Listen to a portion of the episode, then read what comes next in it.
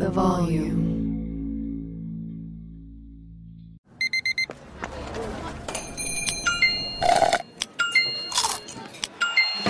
With your Amex card, entertainment benefits like special ticket access and pre-sales to select campus events while supplies last, make every tap music to your ears.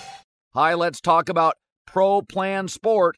Pro Plan Sport is advanced nutrition made to fuel strength and stamina in active dogs like yours. So wherever your next journey together takes you, start it off right with the high performance fuel your dog needs to keep pushing you every step of the way. Pro Plan Sport. Learn more at ProPlansport.com. You know our trusted partner TireRack.com for their fast, free shipping, free road hazard protection, convenient installation options, and their great selection of best tires, like the highly consumer rated Michelin Cross Climate 2. But did you know they sell other automotive products? Wheels, brakes, suspension, just to name a few. Go to TireRack.com slash Colin. TireRack.com, the way tire buying should be. It's Freddie Prinze Jr. and Jeff Dye back in the ring. Wrestling with Freddie makes its triumphant return for an electrifying fourth season. Hey, Jeff. Are you ready to rumble our way into an all new season of Wrestling with Freddie? You better believe I have. I've been practicing my body slams, and I'm jacked. All right, don't go injuring yourself now. We'll be highlighting the best stories and matches of the week in wrestling from AEW, WWE, and have one on one talks with the best talents in the world of pro wrestling. Listen to Wrestling with Freddie on the iHeartRadio app, Apple Podcasts, or wherever you get your podcasts.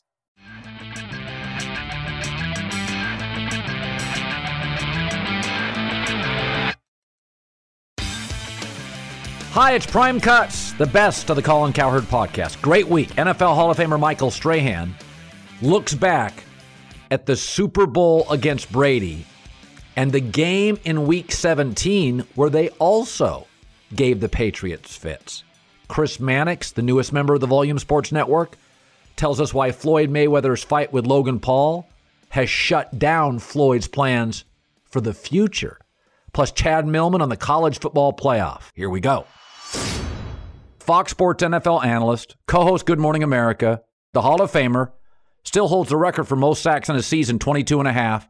Defensive end 15 years, played all those years with the Giants, early 90s to 2007, and a Super Bowl champ, number 42, Michael Strahan. Well, I mean, you grew up uh, military in Germany, so it's it's really interesting. There's not many. I mean, now it, everything's very global. You were kind of a global citizen. That's very NBA that that's very soccer. You were like a global citizen yeah. as an NFL guy.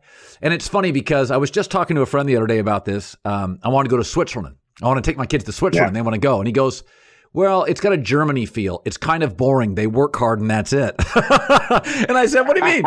and he goes, you got to remember in Europe, he goes, the, uh, the Greeks are having a blast. The Italians are drinking wine. The Spaniards are partying. Germans, work, save money, make money.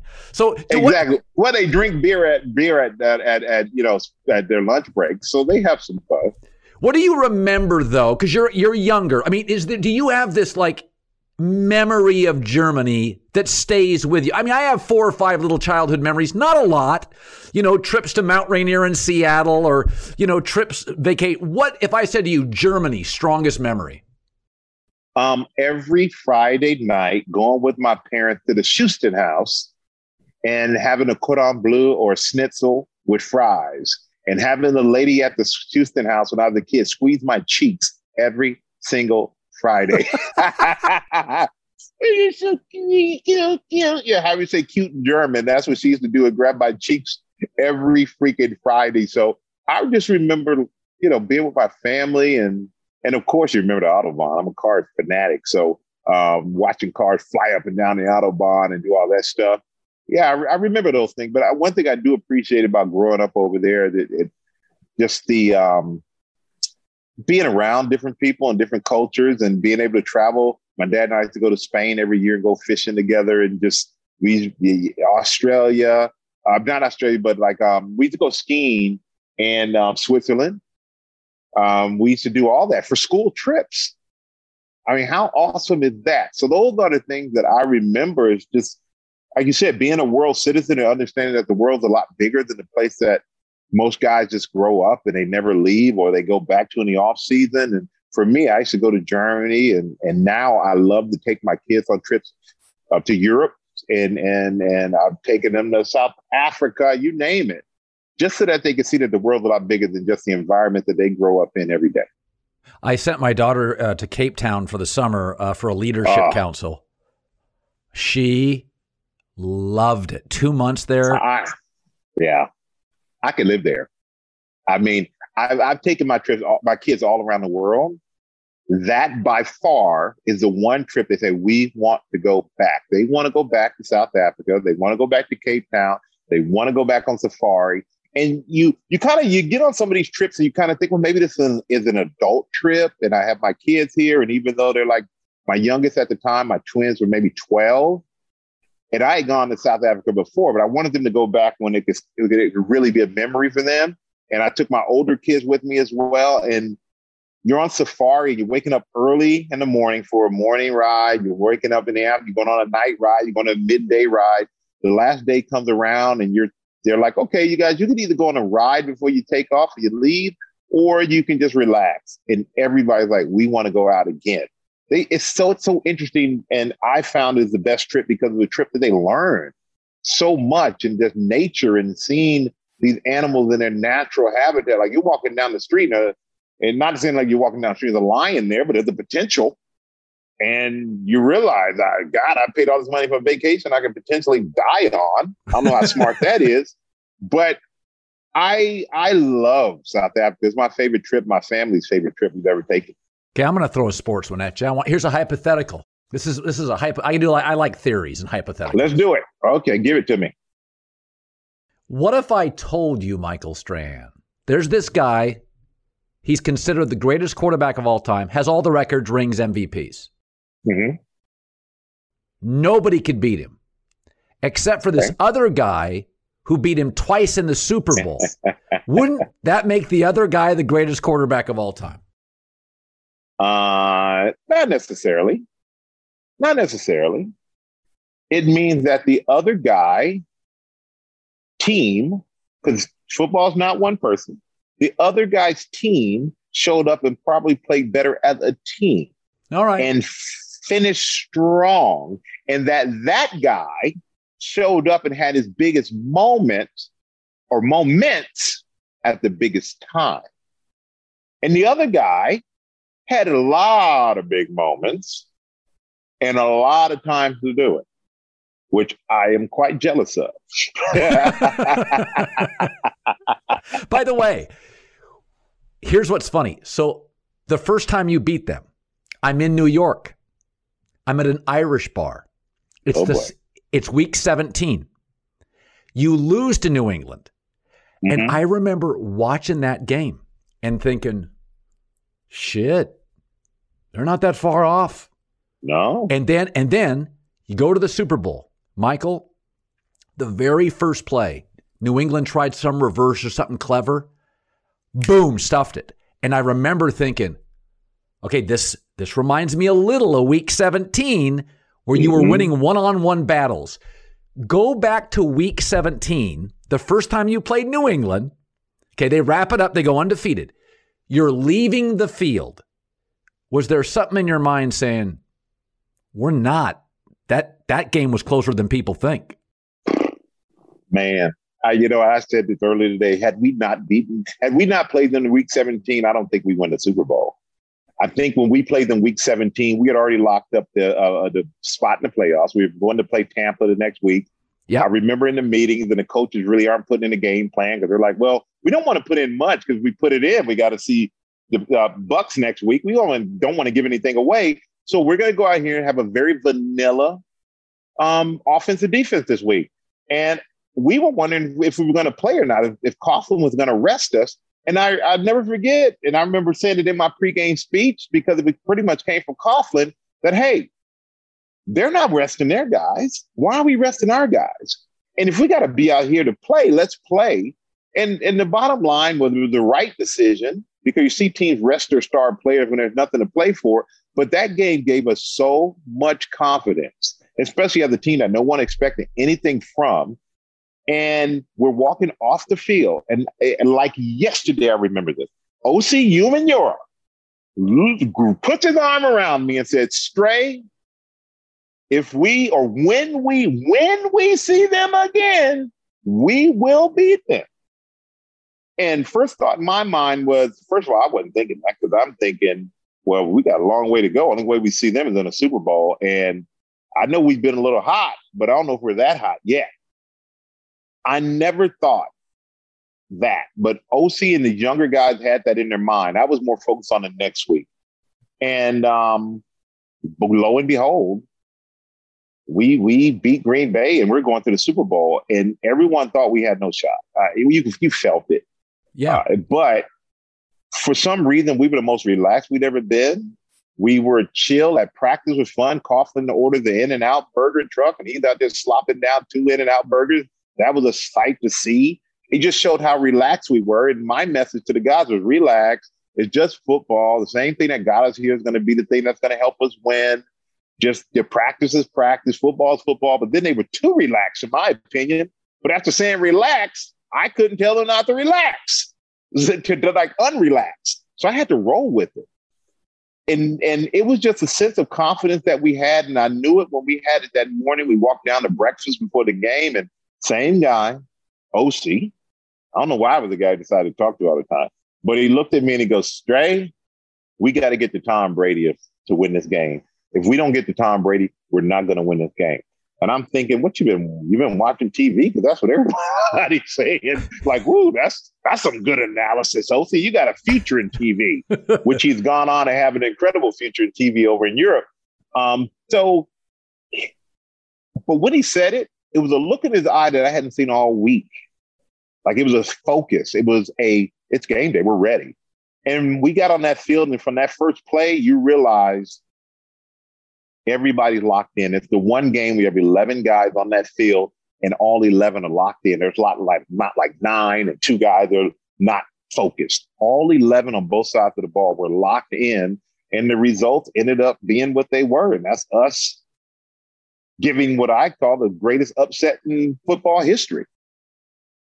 I remember it well. I lived in Connecticut, and it. I, all I remember, I remember the final week 17, you guys winning some personal batter, battles on the D line. And then I remember yeah. in the first series thinking, oh shit, Giants are winning all those battles up front. This is going to be low score. All I remember is thinking it's going to be low scoring. You, if you're losing those battles in the first series, you're not going to win them later. Which is crazy though, because they were scoring like what 35 points a game, and and believe me, we're hitting Tom so fast. Like guys are in the backfield before you felt like you came off the line of scrimmage. You're like, shit, how Tuck get back there? How does he get back there? How could Kawika Mitchell get back there? How'd Fred Robbins get back there?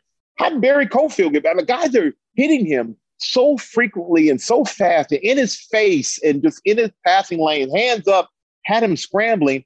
And it felt as if, like, are they tricking us? Are they making it easy just to turn it up?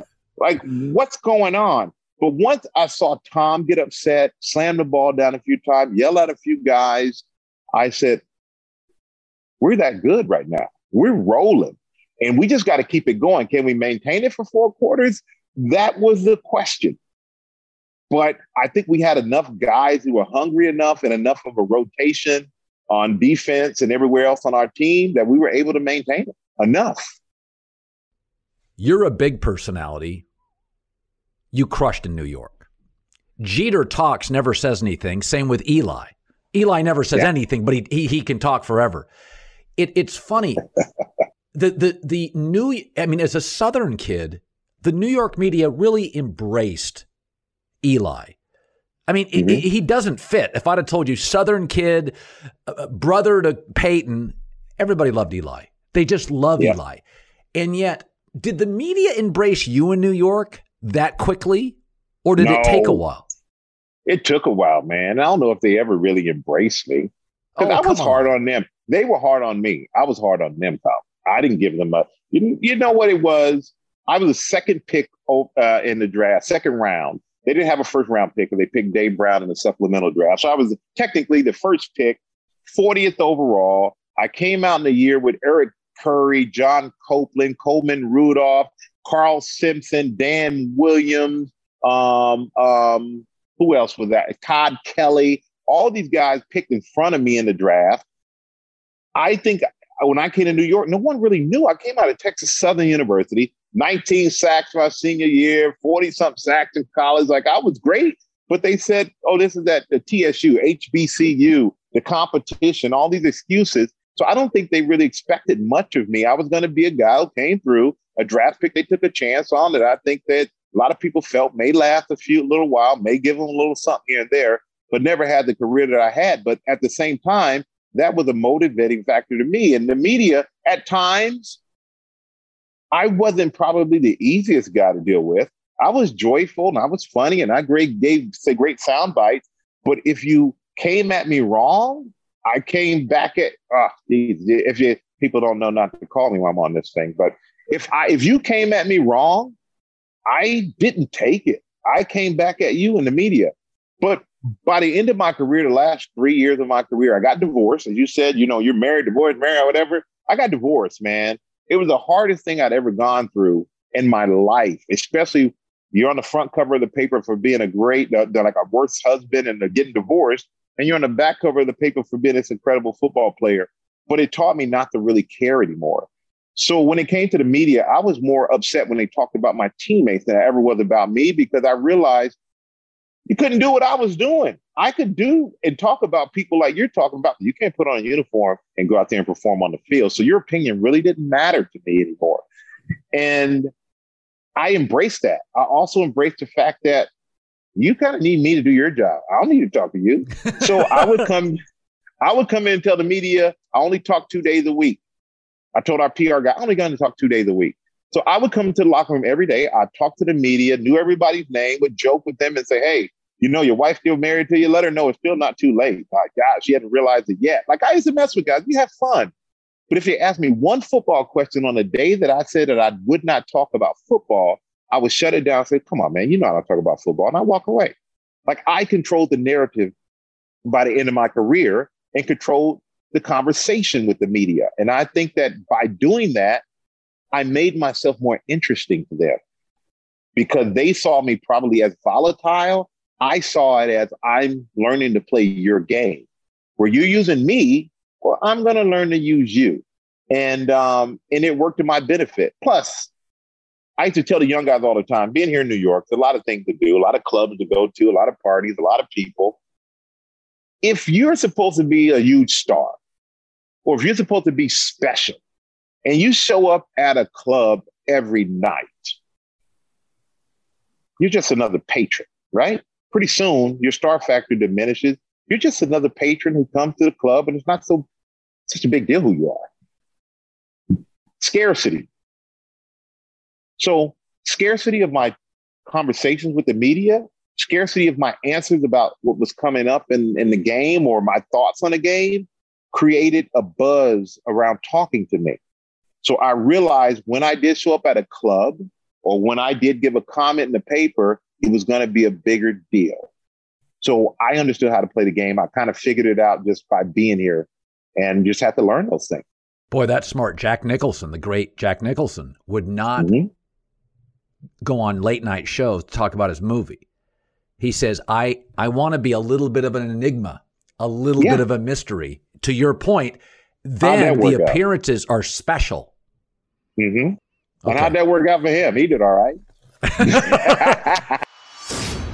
Colin Cowherd podcast, proud to be presented by FanDuel. Never played FanDuel Fantasy before? Great. FanDuel's offering users the chance to play free, no deposit required.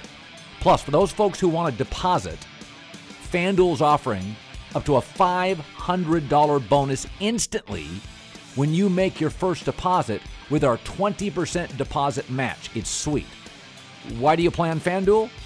Well, the FanDuel Fantasy is an easy, easy to use app. You pick a new team every game, you compete for top cash payouts, compete against your buddies in head to head matchups.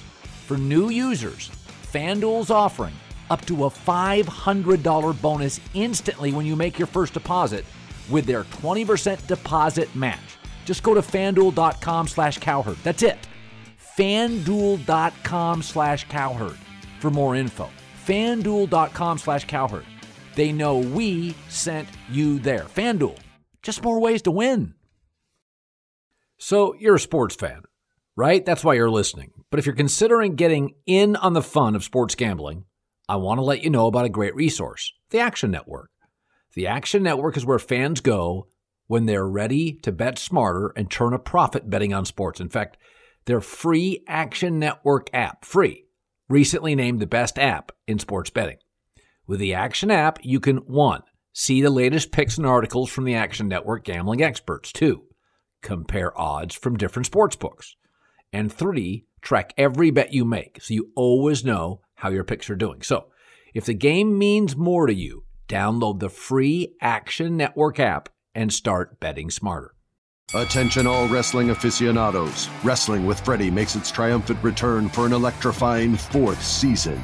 This is Freddie Prinze Jr., and I am beyond thrilled to announce that our wrestling extravaganza is back, and joining me once again is the one and only Jeff Dye. Get ready as we highlight the most jaw dropping matches, dissect the fiercest feuds, and uncover the latest twists and turns in the world of pro wrestling. We're dusting off our legendary side quests and unleashing a barrage of brand new segments that will keep you guys on the edge of your seat like our talks on Unsanctioned Thursdays. Freddie, you know we got to give the people what they want. This season, we have an all star lineup of special guests who are going to be gracing our podcast, bringing with them their own unique insights, experiences, and all of that in the world of pro wrestling and beyond. Whether you're a seasoned wrestling veteran or a fresh faced newcomer, we promise an experience like no other. So buckle up, wrestling fans. Listen to Wrestling with Freddie as part of the My Cultura Podcast Network, available on the iHeartRadio app, Apple Podcasts, or wherever you get your podcasts.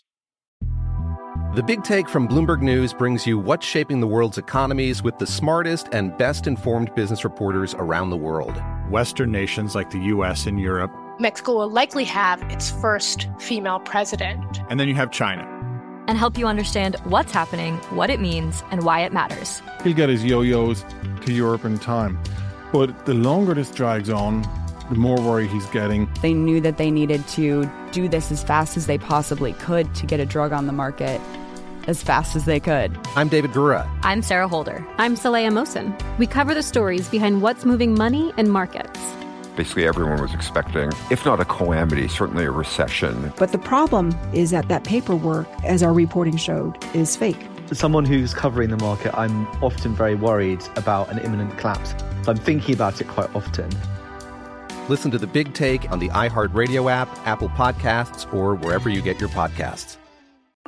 I'm Saleha Mohsin, and I've covered economic policy for years and reported on how it impacts people across the United States. In 2016, I saw how voters were leaning towards Trump and how so many Americans felt misunderstood by Washington. So I started the Big Take DC. We dig into how money, politics, and power shape government and the consequences for voters. It's an election year, so there's a lot of focus on the voters that TikTok is reaching. The initial reaction is like, oh, things are looking so resilient. I don't want to be too pessimistic, but I just don't see the political will down in Washington right now to, to change their tune. I think the American electorate has been signaling that it expects a rematch of the 2020 election. These are unprecedented times. With new episodes every Thursday, you can listen to the Big Take DC on the iHeartRadio app, Apple Podcasts, or wherever you get your podcasts. If you love sports and true crime, then there's a new podcast from executive producer Dan Patrick and hosted by me, Jay Harris, that you won't want to miss. Playing Dirty Sports Scandals. Each week, I'm squeezing the juiciest details from some of the biggest sports scandals ever. I'm talking Marcus Dixon, Olympic gymnastics, Cain Velasquez, salacious Super Bowl level scandals. Join me on the dark side of sports by listening to Playing Dirty Sports Scandals on the iHeartRadio app Apple Podcasts, or wherever you get your podcasts. Chris Mannix, we brought him over at the volume. So I knew I've known Chris for a long time. I first uh, identified you um, or discovered you for me anyway. You you'd been doing great work for years on the Celtics, and then I brought you on shows I've had, and uh, then I found out discovered you had a great thirst and knowledge and insight for boxing. You know gaming. So we feel so incredibly grateful that you were available. So we have brought him over to do a uh, boxing podcast. In fact, he just interviewed his first interview was Floyd Mayweather. Listen, Floyd at 44 is still lightning quick. It's it's a it's you know it's it's that Brady LeBron thing where you're like, okay, this doesn't make any sense. When George Blanda played in his 40s, he looked old. He moved like an old man. Floyd is still so quick.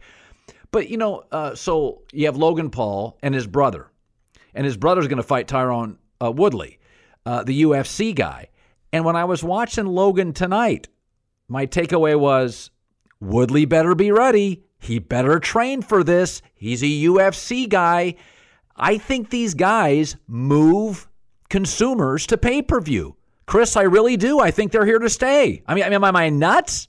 No, I think they have some staying power. Um, I think at some point uh, the novelty will wear off largely because they won't have the opponents that are going to move the needle. Like Tyron Woodley for Jake Paul moves the needle. Now Tyron Woodley is going to get smashed because Jake Paul can actually box a little bit. Like he's yeah he's got some some skill to him more than Logan has, I think. But if these retired MMA guys want to keep getting in the ring with Jake Paul to try to make a couple of bucks, there will still be a market for it for the foreseeable future. And I'll tell you what, Logan and Floyd saved in a way that what was a complete bleep show out there. I mean, it's pouring rain in Miami. So you've got fights on right. the undercard being stopped because they got to wipe off the ring apron. The only fight that actually mattered was this middleweight contest between Jarrett Hurd and Luis Arias. And both these guys are slipping and sliding across the ring while it's right. going on. Um, Uh, you know, the, the fact that this, meanwhile, you said you paid 50 bucks for it. I paid a hundred because the Showtime app stopped working midway through, and I had to go over to Fanmio. And I tell you what, you go on Twitter and put in Showtime and app, and you're gonna see some some angry people out there because that thing failed early on in the pay per view. So having Floyd and Logan not be the debacle that you know Ali and the Japanese wrestler was way back in the day, right? Uh, turned out to be the best thing that could have happened to this show. Yeah. So for those who didn't watch, uh, Logan Paul acquitted himself. He's just a bigger guy. Um, um, you know, he looked fatigued by the fourth round, but I don't think Mayweather. Neither guy hurt each other, although Floyd clearly landed more power punches. That was, I don't have the data in front of me, but Floyd landed far more power punches. But it, he was so outsized. I thought Floyd just didn't want to get whacked. After about the fifth, I think Floyd knew he won the fight. Sixth, seventh, and eighth, he kind of just hid from him. But what you're telling me, see, you think Woodley's going to get smoked? Yeah, I do. I, I, I don't. I, I there just isn't a crossover, right? Like, and if if Jake Paul went into MMA, he'd get destroyed by Tyron Woodley. It's just they're combat sports. I just they're just not similar. I've seen it too many times go both ways. Do you think Jake is significantly better than Logan? Because Logan tonight surprised me. I, I take him to a different tonight. I looked at Logan and I thought, I don't know. This looks kind of legitimate. Um, it's hard to tell with Jake because Jake fought a truly goofy YouTuber in his first fight um, a couple of years ago. He then beat the daylights out of Nate Robinson, and then his last fight he stomps out Ben. What I can say about Jake is that it seems like he has that that quick twitch more than Logan does. Like he can throw yes, a right yes. hand. Yeah, he's got yes. that. Whereas Logan's just kind of lumbering and you know will will try to land one lucky punch. Jake's punches aren't really lucky. They're you know I, I know his his trainer BJ Flores pretty well, and you know I used to work with him on broadcast at NBC, and BJ's told me all the time like there's actual talent there, not you know championship level talent, but actual talent inside Jake Paul. So I think he's he's a little better, and because of that, Colin, I don't think we'll see Floyd back again doing something like this. I mean, it's it was kind of set up for Floyd to face Jake Paul in the next fight. Jake signed that deal with Showtime, multi fight deal. He'll fight Woodley in the first one. And the assumption, at least on Showtime side, was that Mayweather would want to fight Jake, assuming this fight went the way he hoped it would go. It didn't. Like Mayweather didn't get the fifth, sixth, seventh round knockout that I'm sure he was expecting. And I don't know he's going to want to get in with Jake, who's as big. Jake's about 190 pounds, too. Like he's not a small guy. I don't know if he's going to want to get in with Jake Paul and and, and go through the same kind of thing unless the money's so huge. Unless this pay per view comes back and it's massive. And Jake Paul does a massive pay per view against Tyron Woodley. Maybe then, but I think tonight probably dissuaded Floyd from doing something like this against someone like them ever again. Attention, all wrestling aficionados. Wrestling with Freddie makes its triumphant return for an electrifying fourth season. This is Freddie Prinze Jr., and I am beyond thrilled to announce that our wrestling extravaganza is back, and joining me once again is the one and only Jeff Dye. Get ready as we highlight the most jaw dropping matches, dissect the fiercest feuds, and uncover the latest twists and turns in the world of pro wrestling. We're dusting off our legendary side quests and unleashing a barrage of brand new segments that will keep you guys on the edge of your seat like our talks on Unsanctioned Thursdays. Freddie, you know we got to give the people what they want. This season, we have an all star lineup of special guests who are going to be gracing our podcast, bringing with them their own unique insights, experiences, and all of that in the world of pro wrestling and beyond. Whether you're a seasoned wrestling veteran or a fresh faced newcomer, we promise an experience like no other. So buckle up, wrestling fans. Listen to Wrestling with Freddie as part of the My Cultura Podcast Network, available on the iHeartRadio app, Apple Podcasts, or wherever you get your podcasts. The Big Take from Bloomberg News brings you what's shaping the world's economies with the smartest and best informed business reporters around the world. Western nations like the US and Europe Mexico will likely have its first female president. And then you have China. And help you understand what's happening, what it means, and why it matters. He'll get his yo yos to Europe in time. But the longer this drags on, the more worry he's getting. They knew that they needed to do this as fast as they possibly could to get a drug on the market as fast as they could. I'm David Gura. I'm Sarah Holder. I'm Saleha Mohsin. We cover the stories behind what's moving money and markets basically everyone was expecting, if not a calamity, certainly a recession. But the problem is that that paperwork, as our reporting showed, is fake. As someone who's covering the market, I'm often very worried about an imminent collapse. I'm thinking about it quite often. Listen to the big take on the iHeartRadio app, Apple Podcasts, or wherever you get your podcasts. I'm Saleha Mohsin, and I've covered economic policy for years and reported on how it impacts people across the United States. In 2016, I saw how voters were leaning towards Trump and how so many Americans felt misunderstood by Washington. So I started the Big Take DC. We dig into how money, politics, and power shape government and the consequences for voters. It's an election year, so there's a lot of focus on the voters that TikTok is reaching. The initial reaction is like, oh, things are looking so resilient. I don't want to be too pessimistic, but I just don't see the political will down in Washington right now to, to change their tune. I think the American electorate has been signaling that it expects a rematch of the 2020 election. These are unprecedented times. With new episodes every Thursday, you can listen to the Big Take DC on the iHeartRadio app, Apple Podcasts, or wherever you get your podcasts. If you love sports and true crime, then there's a new podcast from executive producer Dan Patrick and hosted by me, Jay Harris, that you won't want to miss. Playing Dirty Sports Scandals. Each week, I'm squeezing the juiciest details from some of the biggest sports scandals ever. I'm talking Marcus Dixon, Olympic gymnastics, Cain Velasquez, salacious Super Bowl level scandals. Join me on the dark side of sports by listening to Playing Dirty Sports Scandals on the iHeartRadio app Apple Podcasts, or wherever you get your podcasts. Let's bring on Chad Millman, Chief Content Officer of the Action Network. College football reporters, you know, there's a reason, Millman, that people get tired of the media because they're cynical. And all I read for the last two days is college football writers kvetching about the playoff. And I'm like, it's not perfect, but it's going to be great. It's what everybody wants. It's more betting opportunities. It's more big games. College football has a big game problem. We never get enough big games because the Southern teams won't travel on the road. Big 12 te- and Pac 12 teams don't want to go to the South. And all I do is read all these guys complaining. I look at the 12 team playoff and I'm like, college football's always been imperfect. You know, pro sports tries to keep it balanced by if you're good, you get bad draft picks right? Like college sports is the opposite. The more dynamic you are, the better recruits you get. It's really totally unfair. The budgets are unfair. The geography is unfair. There's more good high school football players in the South. I love the idea Do do you believe it will surpass March Madness as the second biggest betting event in sports after the Super Bowl? I don't think so. Uh, I like the premise of what you're saying. I love that you used Yiddish to describe yeah. how re- reporters were responding. They were convention. Yeah. It's great, great use of the word. Uh, I think that all of a sudden, January, which was already a big betting event as a month, because you've got NFL playoffs, you've got a little college basketball, you've got some NBA, and you've got the college football playoff, at least the title game, if not always the play in games.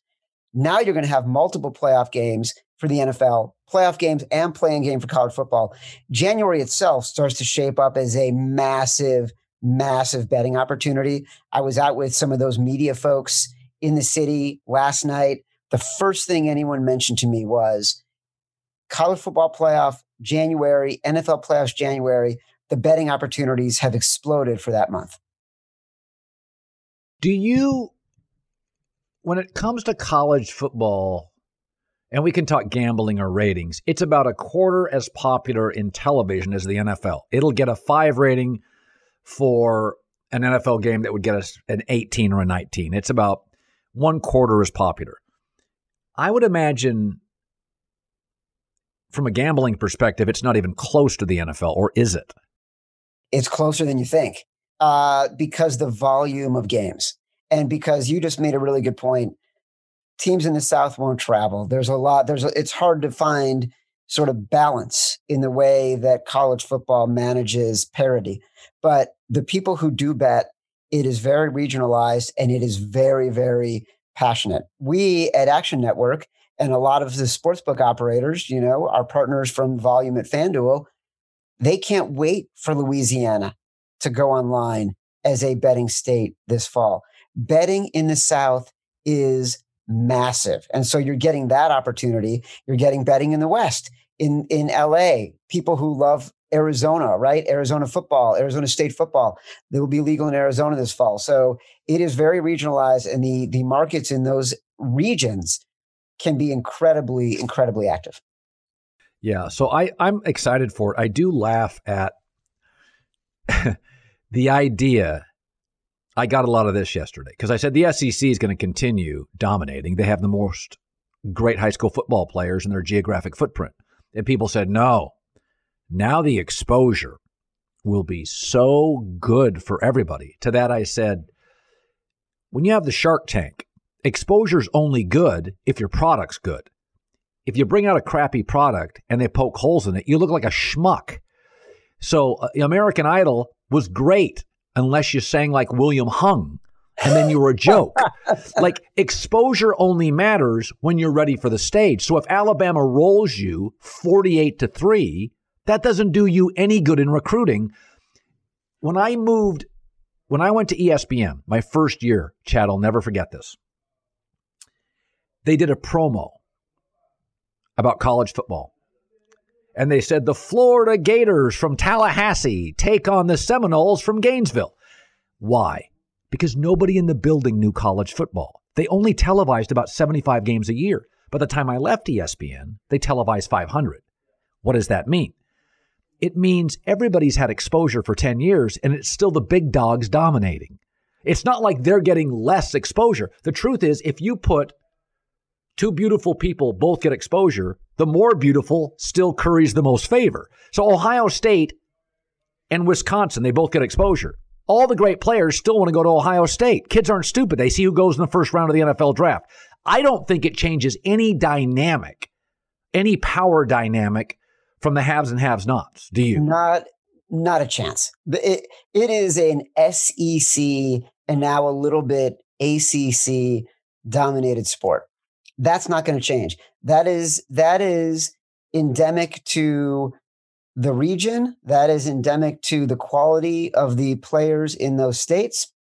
It is how they emphasize, and it's what's important. And a lot of it, I also think, is about weather. Right? You know, it's it's becoming easier to play football year round in states where it is warmer. They change the offenses. There are more athletes gravitating to those sports in those regions. Than there are in the Northeast, which has never been a college football power than there are in the Midwest, where it's still only Ohio State, maybe Penn State every once in a while, but they've got to be recruiting. You see Indiana even this year jumped into the conversation around college football. It is a terrible football school. I went there. I love it to death. The only reason it's getting better is because they're recruiting the sort of second and third tier players from Florida who aren't getting to the bigger schools. That's and right. so it's like, the, and if all you're going to be doing to get better is recruiting the second and third tier players from the Florida schools, the Georgia schools, then you're never going to be as good as the first tier players who are going. Because look at this. Think about this, Colin. For years, for years, there would be these studies about the the number of draft picks who were five star recruits, right? And for years, it was well, this guy wasn't a five star, this guy wasn't a five star, because Alabama is so dominant, because LSU is so dominant the trend is changing. And all of a sudden, the five star recruits are also the number one draft picks because they are getting so much better in college. And it's it's very concentrated. It's a fascinating way to look at it. Um, but I don't see the the expansion getting better for Arizona or Indiana. Yeah, I mean, listen, Wisconsin's on TV seven times a year. Now it'll be eight. It doesn't matter. They kids don't want to play in freezing weather in October, November, December. Below in in the middle of October. Yeah, it, it's listen. They're part of the expansion of the South, and you can go back to the 50s, 60s, whenever they invented air conditioning, is that factory workers, until air conditioning, Arizona wasn't very big. You know, air conditioning is why people could go live in the South or in Arizona, right? Well, yeah. it's the same premise. Like, people would rather live in warm weather, play in warm weather, vacation in warm weather. So if you look, when I was growing up as a kid, the college football powers were cold weather Penn State, cold weather Michigan, cold weather Notre Dame, cold weather Washington, cold weather Nebraska, cold weather Michigan. Those were the powers. And then yep. there was like Alabama, Oklahoma. What happened? Then everybody gets their games on TV. And the kids in warm weather schools go, we don't have to go to cold weather. The only cold weather college football power that remains top five is Ohio State. That's it. Why? Because when given the choice, Americans choose warm weather. Even cold weather people, when they get old and aren't tied to a job in cold weather, move to warm weather. One of the people that works with me at the Action Network, his name is Chris Raybon. He's one of our lead NFL analysts he's he was born and raised in New York City. He went to Syracuse. After Syracuse, he went back to New York City. His girlfriend got a job in LA. He just moved to LA last week. I said, How's it going so far? He goes, It's amazing. I go, You will never move back to the East Coast again. And he is as hardcore New York as it gets. He will never, ever move back to the East Coast again. You were never, you were never a a sort of dyed in the wool East Coaster. I mean, you were coming from the state of Washington. You sort of gradually moved your way east as your career got bigger, and then we're living in Bristol. You're in LA.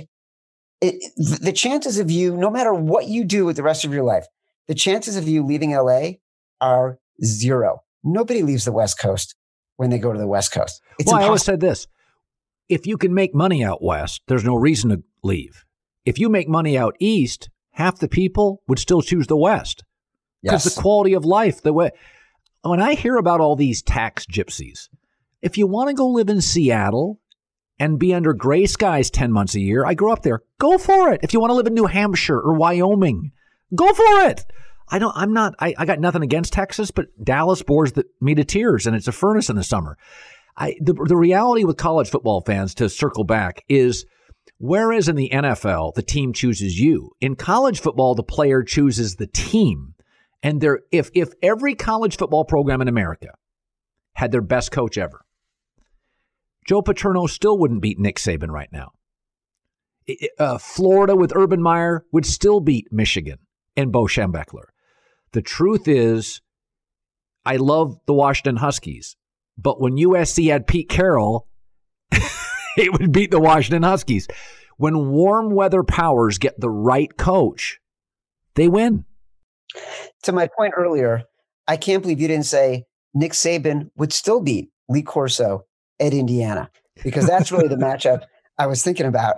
But you're 100% right. And to your earlier point, when you started talking about people think that more teams in the playoff will increase exposure for college football teams and then give the opportunity to places like Wisconsin, or let's say it's uh, Washington on a more consistent basis, or Oregon outside of the Chip Kelly era. Um, give them more of an opportunity because more students will get to see them and go play there. It's recruiting is is not even about exposure; it's about the coaches. You know, Dabo Swinney goes into a house, he wins. Nick Saban goes into a house, he line dances, he wins. That's it. And like it is harder and harder to compete with the legacy of those guys, the legacy of those programs, especially when you are in good weather. That is like, it, it is something you cannot win against.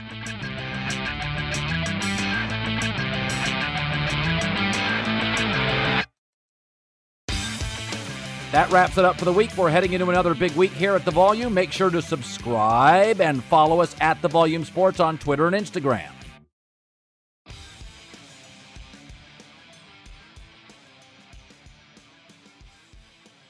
The volume.